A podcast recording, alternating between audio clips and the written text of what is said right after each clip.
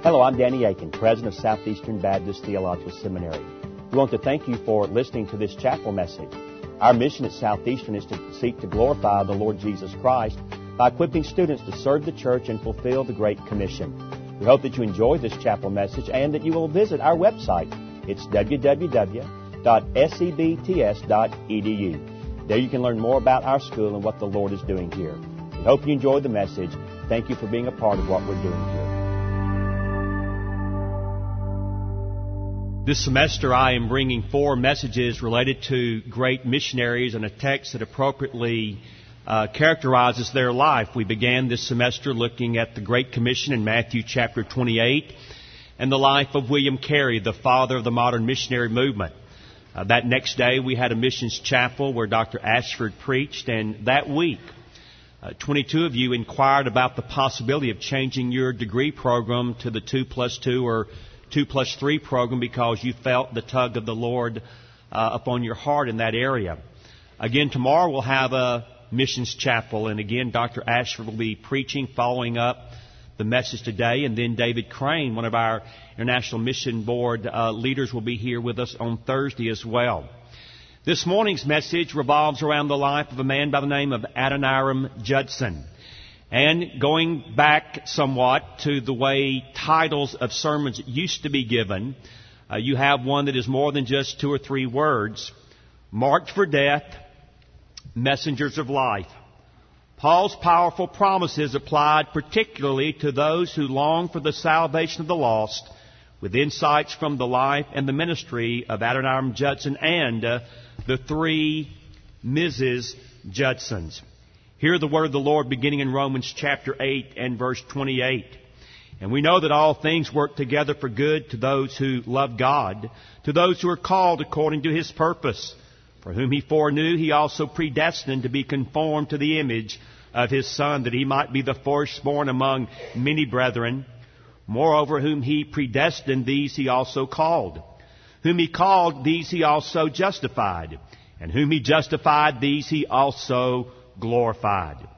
What then shall we say to these things? If God is for us, who can be against us?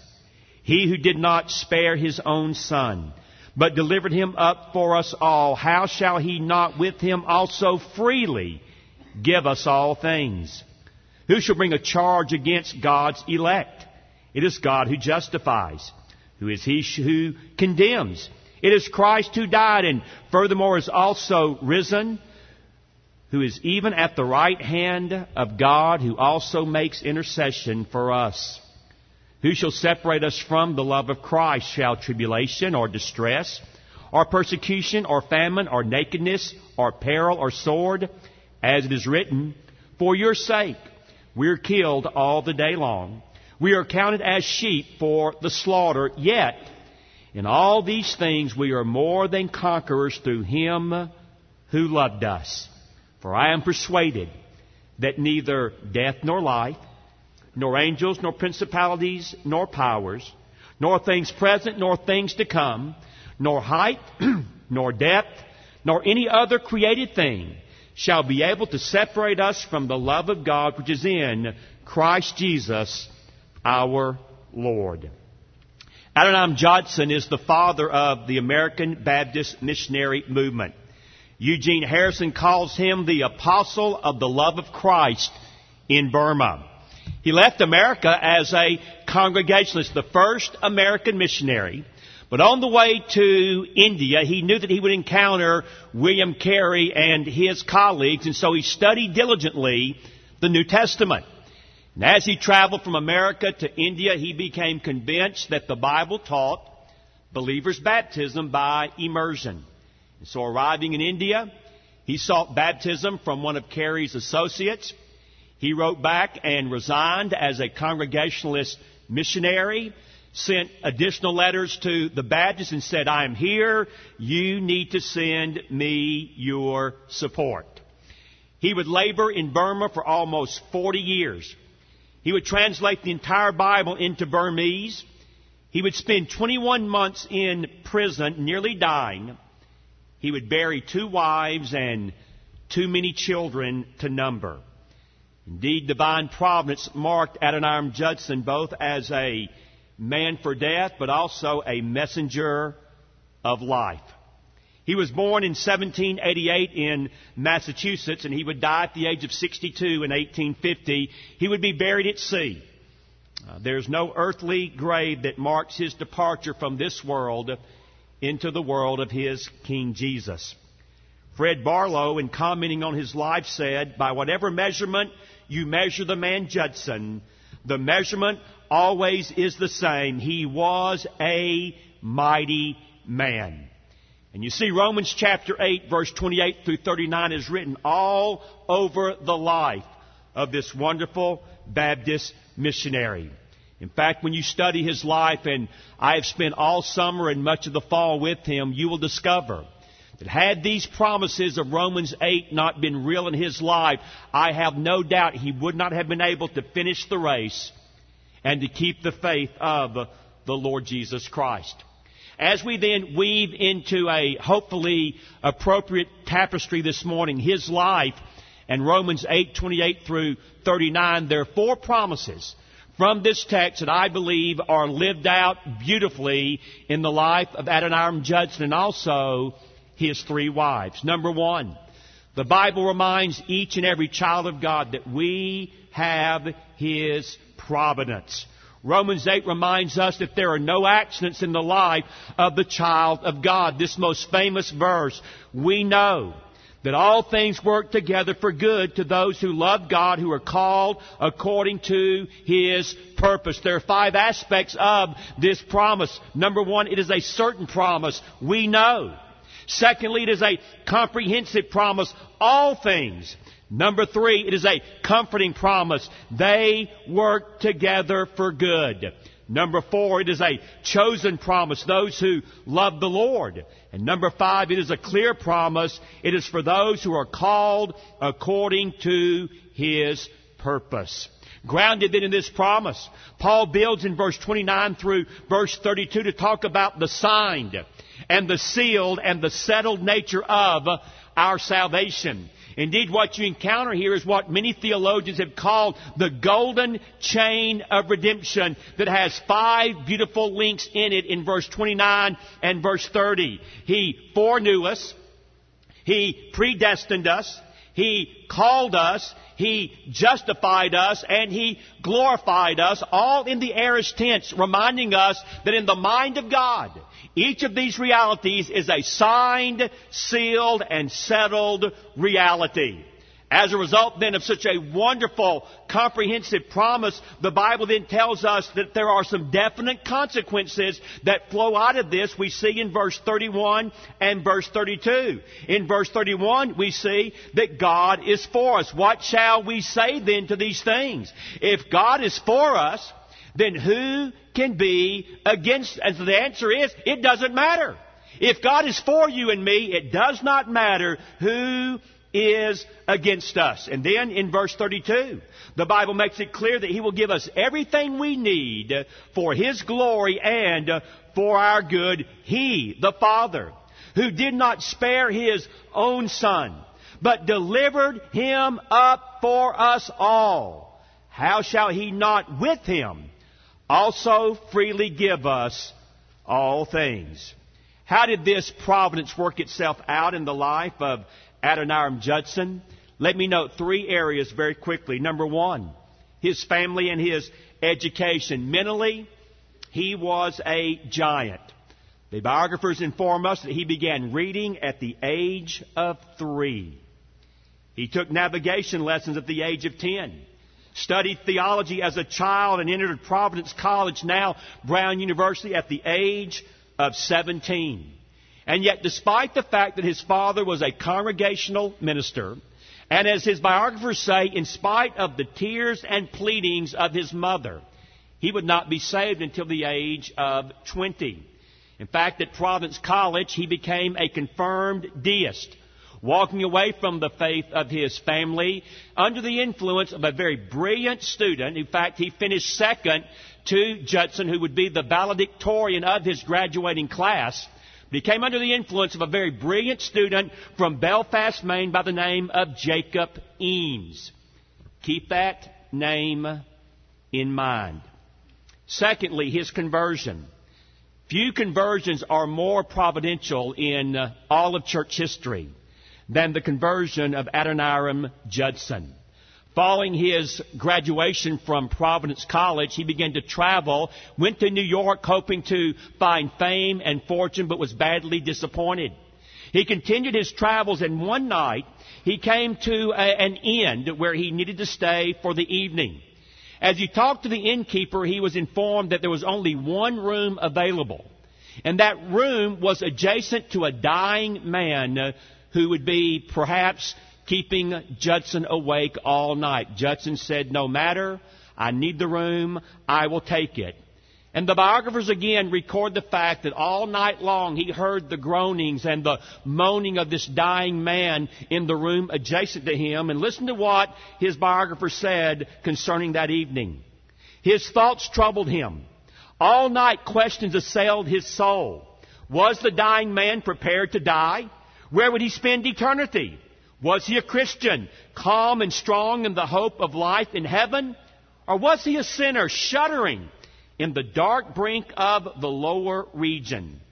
But Judson constantly chided himself for even entertaining such thoughts that were contrary to his philosophy of life beyond the grave, and he thought how his brilliant college friend Jacob Eames would rebuke him if he learned of these childish worries. But the next morning when he was leaving, he stopped by the desk of the innkeeper and was informed that the man had died. He asked the proprietor if he knew who the man was, and he said yes. He was a brilliant young person from Providence College named Jacob Eames. Eames was the unbeliever who had tried to destroy Judson's faith. And again, his biographer says it so well. Suddenly running through my mind was a thought I could not escape. He was dead. And he was lost. Lost, lost, lost, lost. Those words raced through his brain, rang in the ears, roared in his soul. He was lost, lost, lost. And then and there, Judson realized that he too was lost as well. He cut short his travels, went back home and began to talk more seriously with his father, encountered a number of wonderful godly men who at that time were teaching at Andover Theological Seminary, even though he was an unbeliever. He enrolled in Andover Seminary, continued to sit under the guidance of these godly men, and there, at the age of 20, he was saved. His conversion was radical. He immediately dedicated himself in full to the service of the Lord. He joined a group at Andover called the Brethren, an outgrowth of the famous Haystack Revival. And there he answered God's call to be a missionary. He would turn down a golden opportunity to go back and teach at Providence College. He turned down the opportunity to take a prestigious church in Boston. In fact, when word leaked out that he had been offered that pulpit, his mother rejoiced and said, This is wonderful. You will be so near home. But Judson said to his mother, quote, I shall never live in Boston. I have much further to go than that. And neither the tears of his mother the tears of his sister, or even the hopes and dreams of his father, who had great aspirations for his son, would not deter him from taking the gospel to the nations. Thirdly, his wife. God led Adoniram Judson both to the right woman, and I might even add the right father in law. Judson fell in love with a woman by the name of Anne Hasseltine. She was known fondly as Nancy. Uh, by all accounts, she was a gifted lady, a brilliant lady, and a strikingly beautiful lady as well.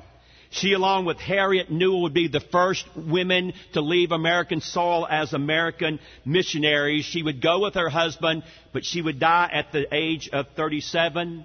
She would bear him two children, miscarrying at least once. Both of her children would die in their infancy. Roger Williams at eight months little Maria at 27 months.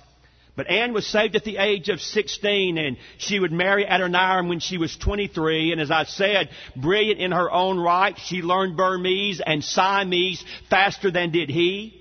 She also did translation work and she cared tirelessly for her missionary husband, especially during his imprisonment. There is no doubt that her care for him during those 21 months brought her life to an early and premature death.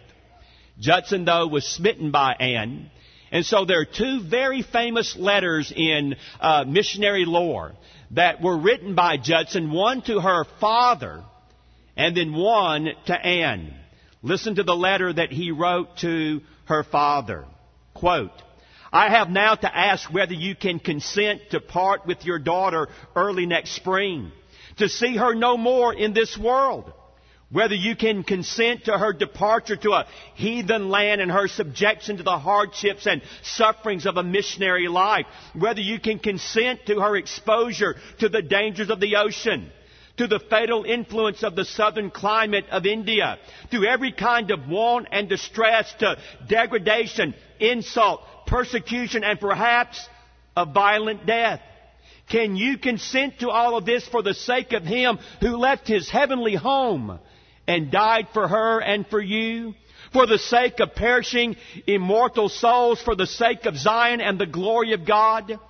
Can you consent to all of this in hope of soon meeting your daughter in the world of glory with a crown of righteousness, brightened by the acclamations of praise which shall redound to her Savior from heathen saved through her means from eternal woe and despair?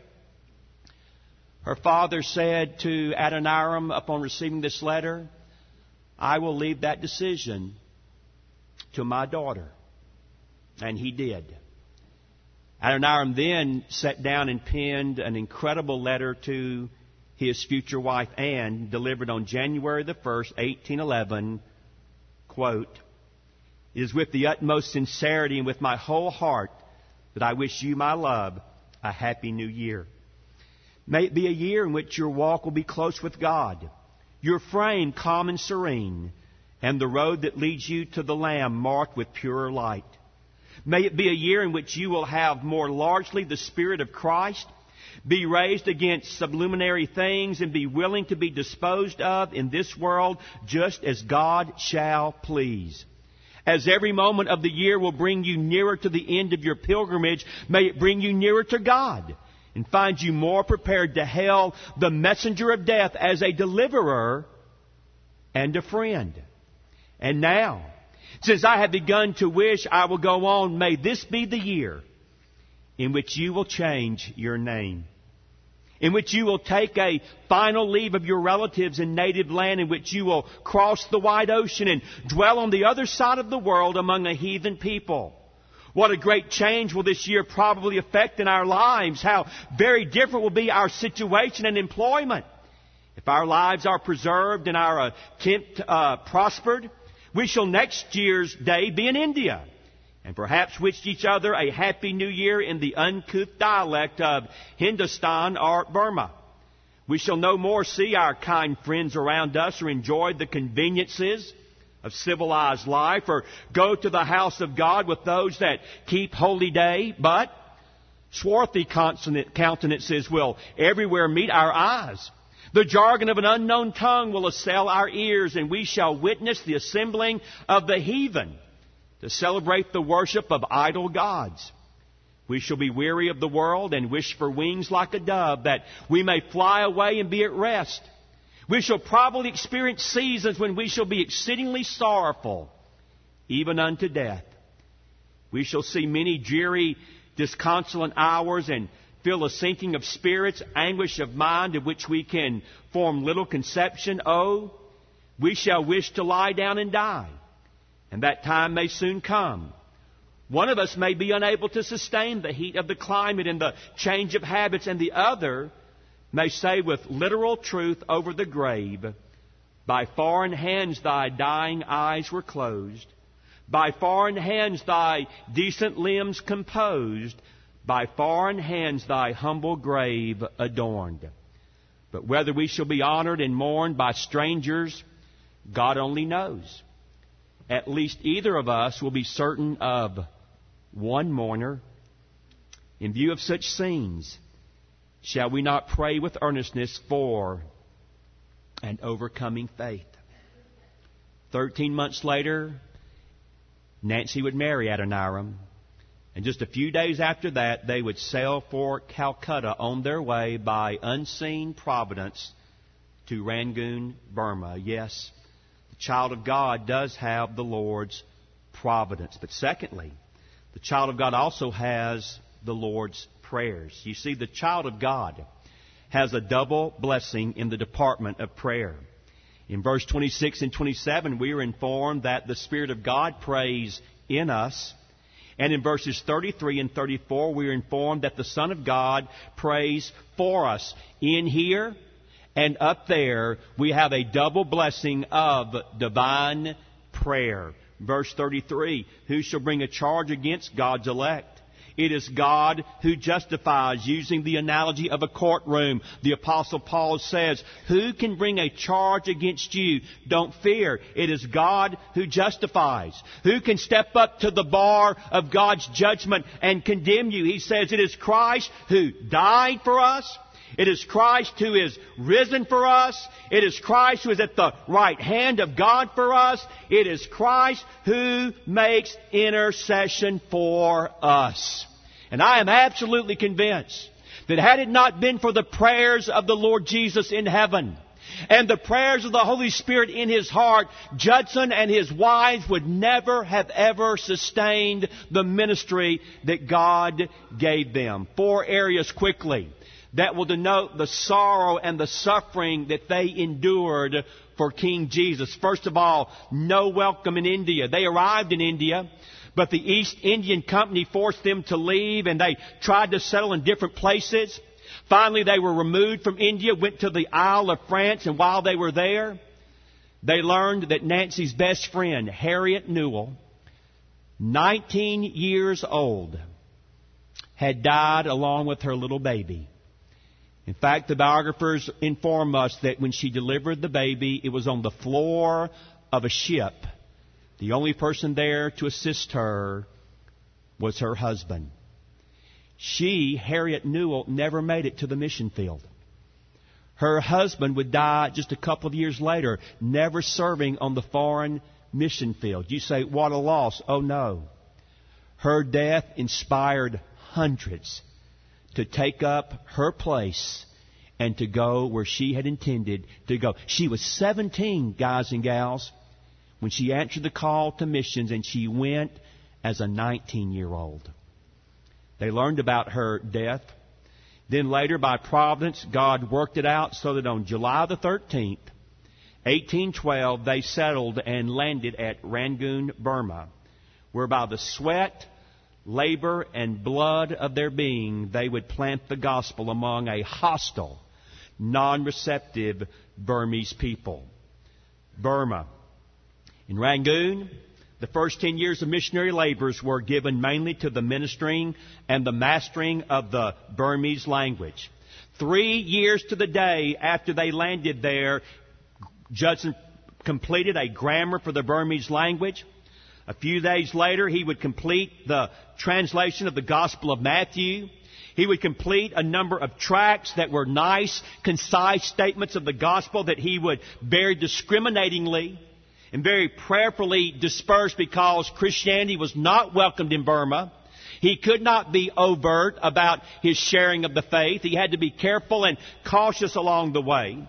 And after almost seven years in that land, for the first time on April the 4th, 1819, he ventured to preach publicly in the traditional Burmese, what is called a zayat. It was kind of a little hut with an open area where he would sit and call out to people who were walking by. He would holler out, Ho! Everyone that thirsteth for knowledge. And he would then invite people to come in and he would talk to them about the gospel.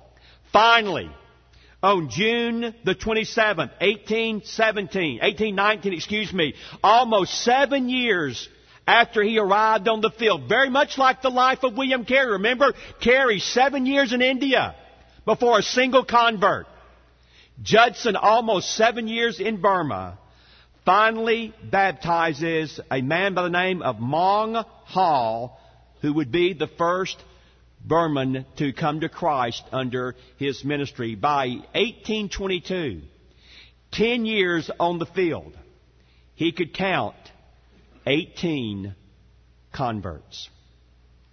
Thirdly, his life in prison. In 1824, war broke out between Burma and the English government of India and the Judsons. Even though they were not English, they were Americans, were immediately viewed as spies and in June of 1824, Judson was arrested and put into one of the most horrible prisons anywhere on the planet where he would spend 21 months. It was 40 by 35, 5 feet high, no ventilation other than the cracks between the boards. It is estimated that several hundred people were crammed into the room. In fact, listen to the historical record. In this room were confined 100 plus persons of both sexes, all nationalities, nearly all naked, half famished. The prison was never washed or even swept. Putrid remains of animals and vegetable matter, together with nameless abominations, strewed the floor. In this place of torment, Judson lay with five pairs of fetters on his legs and ankles, weighing about 14 pounds, the marks of which he carried to his dying day. At nightfall, lest the prisoners attempt to escape, a bamboo, a bamboo pole was placed between the legs and then drawn up by means of pulleys to a height which allowed only their shoulders to rest on the ground uh, while their feet hung from the iron rings of the fetters. Mosquitoes would often land at night and eat away at the broken flesh of their feet, nearly driving them mad. And for 21 months he would endure this on several occasions, nearly dying. In fact, of all the British prisoners who were placed in that prison with Judson, only one lived to be released. But now his heroic wife. Judson was not the only sufferer during this 21, 21 month period of time. Anne was now without support or protection and she be, was pregnant. Yet day after day, she would bring food to the prison. She would have to bribe the guards to allow her to get in to provide food and relief for her husband and for some of the other suffering prisoners. While he was there, she gave birth to a little girl by the name of Maria. And after 21 days, carried the little girl in her arms to show her father in prison. Immediately, the child contracted smallpox. Then the mother herself, the same disease. Then her mother also contracted spotted fever, which brought her nearly to her death. Now listen to this. After many petitions, she secured permission for her husband to come out of prison. And he, with the fetters on and a guard following him, would go out at night and carry their crying baby about the streets, begging Burmese mothers to nurse the child because Anne could not. She was so emaciated and weak. During this time, Adoniram and Anne tried to remain strong despite the fact that their health deteriorated and death nearly claimed them on numerous occasions. In fact, Judson once remarked, quote, It is possible my life will be spared. If so, with what zeal shall I pursue my work? If not, His will be done the door will be open for others who will do the work better. Later, toward the end of his imprisonment, his faith would be severely tested. Courtney Anderson summarizes the situation when he says, and I quote, His daughter was starving before his eyes. Anne was nearly dead. His translation work was lost, and hence the title of my message. He himself was marked for death. I am again convinced that only the prayers of the Savior sustained uh, Adoniram and Anne during those days. We have His providence. We have His prayers. We have His power. Life by its very nature is filled with sorrow and suffering, hardship and disappointment. And yet the Bible says in Romans 8:35 through 37 that nothing in this life can conquer the child of God. Why? We've seen in verse 34 we have his prayers, but now in verse 37 we see that we also have his love. Verse 35, who shall separate us from the love of Christ? Shall tribulation? No. Shall distress? No. Shall persecution? No. Shall famine? No. Shall nakedness? No. Shall peril? No. Shall sword? No. And then quoting Psalm 44:22, he points out that indeed many of God's choice servants are lambs led to the slaughter for your sake. We are killed all the day long. We are accounted as sheep for the slaughter. Yet, in all these things, we are more than conquerors through Him who loved us. No more sorrowful words are found in missionary history than the words of Eugene Harrison, who informs us of what Judson experienced and saw shortly after being released from his 21 months in prison. I quote, one of the most pathetic pages in the history of Christian missions is that which describes the scene when Judson was finally released and returned to the mission house seeking Anne, who again had failed to visit him for some weeks. As he ambled down the street as fast as his maimed ankles would permit, the tormenting question kept repeating itself, is Anne still alive? Upon reaching the house, the first object to attract his attention was a fat, half-naked Burman woman squatting in the ashes beside a pan of coals, holding on her knees an emaciated baby. So begrimed with dirt that it did not occur to him that this was little Maria. Across the foot of the bed, as though she had fallen there, lay a human object that, at first glance, was no more recognizable than his child. The face was of a ghastly paleness and the body shrunken to the last degree of emaciation. Her glossy black curls had all been shorn from the finely shaped head. There lay the faithful and devoted wife who had followed him so unwearingly from prison to prison, ever alleviating his distresses and consoling him in his trials. Presently, Anne felt warm tears falling upon her face, and rousing from her day, she saw Adoniram at, his, at her side. She suffered still from spotted fever, and now she had contracted cerebral meningitis. Amazingly, she survived, but just a few months. In fact, in less than a year, while he was away again, commencing with his missionary assignment, he received what missionary historians call the black sealed letter. Told by its deliverer that it was his unfortunate plight to inform Adoniram that the little girl Maria had died, he opened the letter only to read these words, quote, My dear sir, to one who has suffered so much and with such exemplary fortitude, there needs but little preface to tell a tale of distress it were cruel indeed to torture you with doubt and suspense. To sum up the unhappy tidings in a few words, Miss Judson is no more. She had died a month earlier while he was away. She had departed to be with King Jesus. Less than six months later, little Maria would likewise slip into eternity to see her King Jesus and to be united too quickly with her mother. Judson, now this is why I want you to hear about him. Judson was a normal man like you and me. All of this weighed him down. All of this crushed him. In fact, he went into a massive uh, state of despair and depression because it seemed like death was everywhere around him. As a result of this, he left where he was living and fled to the jungle. While he was in the jungle, he lived like a hermit. And there he questioned himself. He questioned his calling. He questioned his faith. During that time, the following things occurred. He demanded all of his letters that he had written to America be destroyed, and tragically they were. We have very little from his own pen. He renounced the honorary doctorate degree bestowed upon him by Brown. He gave all his private wealth, a sizable sum to the Baptist Mission Board. He requested a cut in salary. He dug a grave near his hermitage and for days would sit by an empty grave and stare into it. On October the 24th, 1829, the third anniversary of Anne's death, he would write, quote, God is to me the great unknown.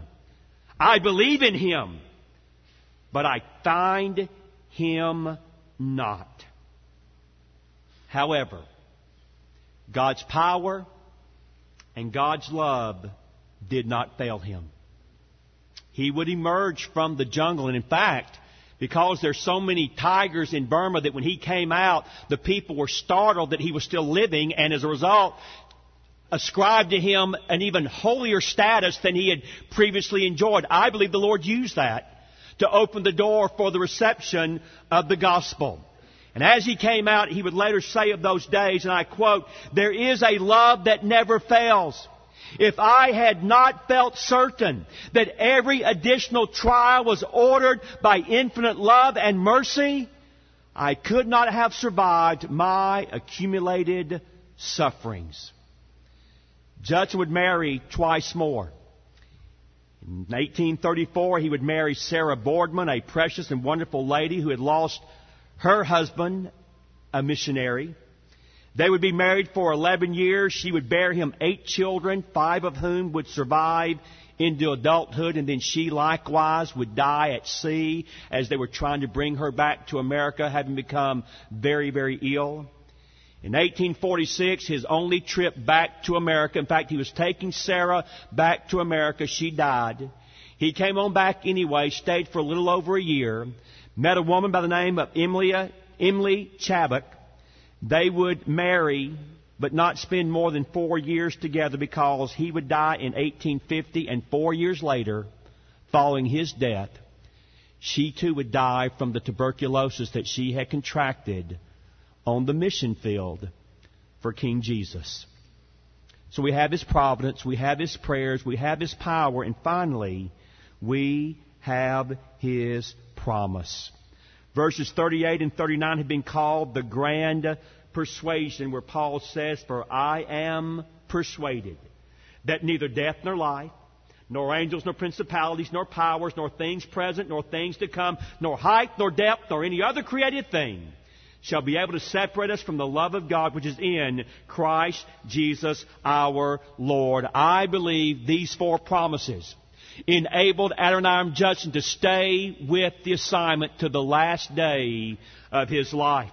He would finish the Burmese translation of the Bible in January of 1834. He would do a complete revision of it that would be finished six years later. He would also see a great move among the Karen people in Burma. He would see 7,000 baptized in Burma by his death. 63 congregations established under 163 missionaries, native pastors, and assistants at the time of his death. Today, in what is called Myanmar. The Baptist Convention of that country boasts more than 600,000 members in 3,513 churches. One source that I consulted said that Burma is the third largest Baptist nation in the world. All of that can be traced back to the life and the ministry of Adoniram Judson. Now, tragically, most of those steeped in Buddhism have still not come to faith in Christ, but in God's providence, there is located in the outer regions of Burma what is known as the Karen people, K-A-R-E-N. And God again had been preparing providentially that people for the coming of a gospel minister. Listen again to the historical record. In the year 1828, an event of vast significance took place. Having come in contact with the Karens, a race of wild people living in remote and almost inaccessible jungles, Judson longed for the opportunity of winning a Karen for Christ and thus reaching his race. This opportunity came to him through Ko Tha Byu, a Karen slave who was sold one day in the bazaar in Moulmein and bought by a native Christian who forthwith brought him to Judson to be taught and if possible evangelized. Ko Tha Byu was a desperate robber bandit. He had taken part in approximately 30 murders and was a hardened criminal with a vicious nature and an ungovernable temper.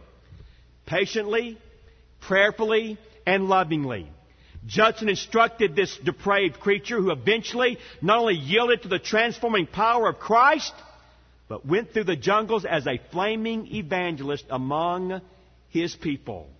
Indeed, the hearts of the Karens were remarkably and providentially prepared for the reception of the gospel message by a tradition prevalent among them to this effect, quote, long, long ago, the Karen elder brother and his young white brother lived close together.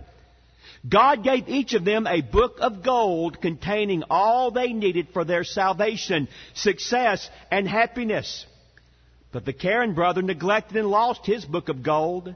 And so he fell into a wretched type of existence, ignorant and cruelly oppressed by the Burmese. The white brother, however, prized his golden book, or book of God, and so when he sailed away across the oceans, God greatly blessed him.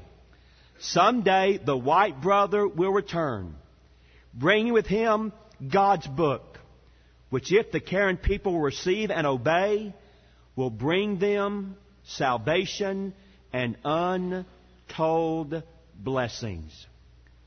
Who could have imagined that a depraved slave, a bandit, and a murderer brought to Judson in 1828 would become a great flaming evangelist so that a hundred years following his death, there would be hundreds of village schools, 800 self-supporting churches, and more than 150,000 Karen believers as a result of the life of Adoniram Judson. I close. On March the 4th, 1831, Judson wrote a letter to his fellow missionary Cephas Bennett asking for 15 to 20,000 tracts. He would be attending the great annual Buddhist festival at the Shwedagon in Rangoon. And there again would experience a mighty movement of God's Spirit and an increased interest in the gospel. As I close, listen to what Judson wrote in this letter, especially at the end. And may God take these words and burn them deep into every one of our hearts as well. We have distributed nearly 10,000 tracts giving to none but those who ask. I presume there have been 6,000 applications at the house. Some come two or three months' journey from the borders of Siam in China. Sir, we hear that there is an eternal hell. We are afraid of it. Do give us a writing that will tell us how to escape it. Others come from the frontiers of Cathay and hundreds of miles north of Ava. Sir, we have seen a writing that tells about an eternal God, and you are the man that gives away such writings. If so, pray give us one, for we want to know the truth before we die. Now listen. Others come from the interior of the country where the name of Jesus Christ is a little known. Are you Jesus Christ man? Give us a writing that tells us about Jesus Christ. Are you Jesus Christ man? Am I Jesus Christ man? Could it be that my love and devotion to my Savior is so great that someone would come to me and ask, Are you Jesus Christ man? I praise God. I thank God for Adoniram Judson and his three wives. May God, by His grace, raise up some more out of this very place. Heavenly Father, we have seen, I pray this morning clearly, Romans 8, 28 through 39 lived out in the life of one of your superlative servants, Adoniram Judson, and his three wives. And Lord, I am shamed when I complain about such mundane things that go on in my life when I consider what this man suffered and sacrificed for you. Two wives, almost ten children, imprisonment, heartache and sorrow, and yet he stayed with it to the end, knowing that you indeed had called him to such a life and that you indeed would be faithful to see him to the end. Lord, may you indeed, by your grace and for your glory, raise up in our midst men and women like Adoniram, like Anne, like Mary, like Emily, that we too might be able to look from heaven over our lifetime of service and see hundreds of thousands that are now surrounding the heavenly throne because of our faithfulness to be a witness for King Jesus. We make our prayer in His name. Amen. Thank you again for listening to this chapel message from Southeastern Baptist Theological Seminary. If you are thinking about theological education on the undergraduate or graduate level, including doctoral studies, we hope that you consider us. If you also find these chapel messages encouraging and a blessing to your walk with Christ, we hope that you will consider financially supporting Southeastern. Our graduates are literally serving the kingdom across this globe, working to carry the gospel of Jesus Christ to a lost and dying world. Your gifts will help to train more, and they will serve as a worthwhile investment in God's kingdom. You can find more information about attending Southeastern or supporting us financially at www.sebts.edu. We covet your prayers and trust that God will bless every good work you do for His glory. Thank you for joining us in our chapel services.